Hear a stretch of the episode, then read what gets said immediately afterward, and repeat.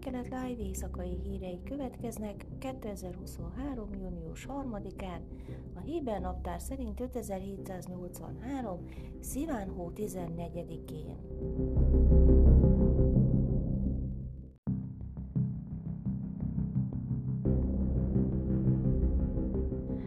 Rendőrség pénteken letartóztatott egy tinédzsert, aki a gyanú szerint megtámadta az LMBTQ közösség legalább egy tagját Jeruzsálemben az egy nappal korábbi szigorúan biztosított büszkeség felvonulást követően. A támadás egyike volt annak a két közösséget célzó incidensnek, amelyek nem sokkal a felvonulás csütörtöki befejezése után történtek. A buszpályaudvaron fiatal férfiak csoportja verbálisan inzultálta a felvonulás legalább két résztvevőjét. Az egyiküket arcon ütötték és könnyű sérüléseket szenvedett. Az incidenst az egyik sértett videóra vette, telefonját ezután összetörték a támadók. A rendőröknek sikerült kinyerniük az incidensről készült felvételt a készülékből, és azonosítani az egyik gyanúsítottat, egy 17 éves bécsemesi lakost. A rendőrség kérte a bíróságot, hogy ne engedjék szabadon óvadék ellenében. Becslések szerint 30 ezer fő jelent meg az éves felvonuláson csütörtökön, mindegy 2000 rendőr és rohamrendőr biztosításával.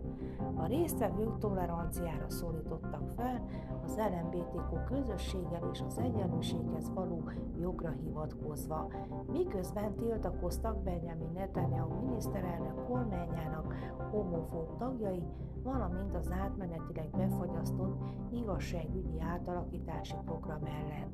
Az esemény zöggenőmentesen zajlott le, biztonsági incidensek nélkül, bár több tucat szélső jobboldali aktivista gyűlt össze a felvonulás környékén, hogy tiltakozzanak a rendezvény ellen.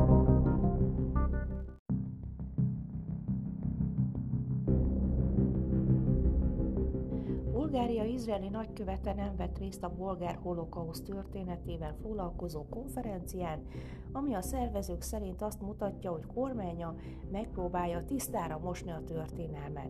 A nagykövetség szóvivője azt mondta a zsidó távirati ügynökségnek, hogy Rumiana Bachvarova nagykövet az utolsó pillanatban kapott meghívást a konferenciára, és úgy döntött, mi szerint a beszélgetések és megbeszélések szakértői történelmi szinten maradjanak, minden politikai jelenlét, illetve részvétel nélkül.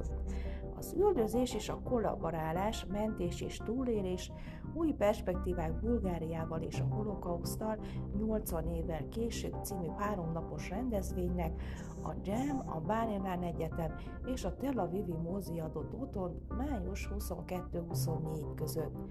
Úgy gondoljuk, hogy a jövőben a bolgár és izraeli történészek közötti beszélgetések és megbeszélések folytatódni fognak, írta a szóvivő, és hozzájárulnak a történelmi események objektív és átfogó tisztázásához. Idén 80 éve annak, hogy Bulgáriában a tiltakozások meghiúsították a zsidó lakosság deportálását. Tekintélyes történészek azonban azzal érvelnek, hogy harmadik Boris cár több mint 11 ezer zsidót szállított náci táborokba a bolgárok által megszállt övezetből a mai Észak-Macedónia területén.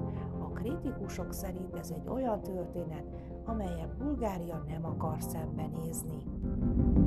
Időjárás.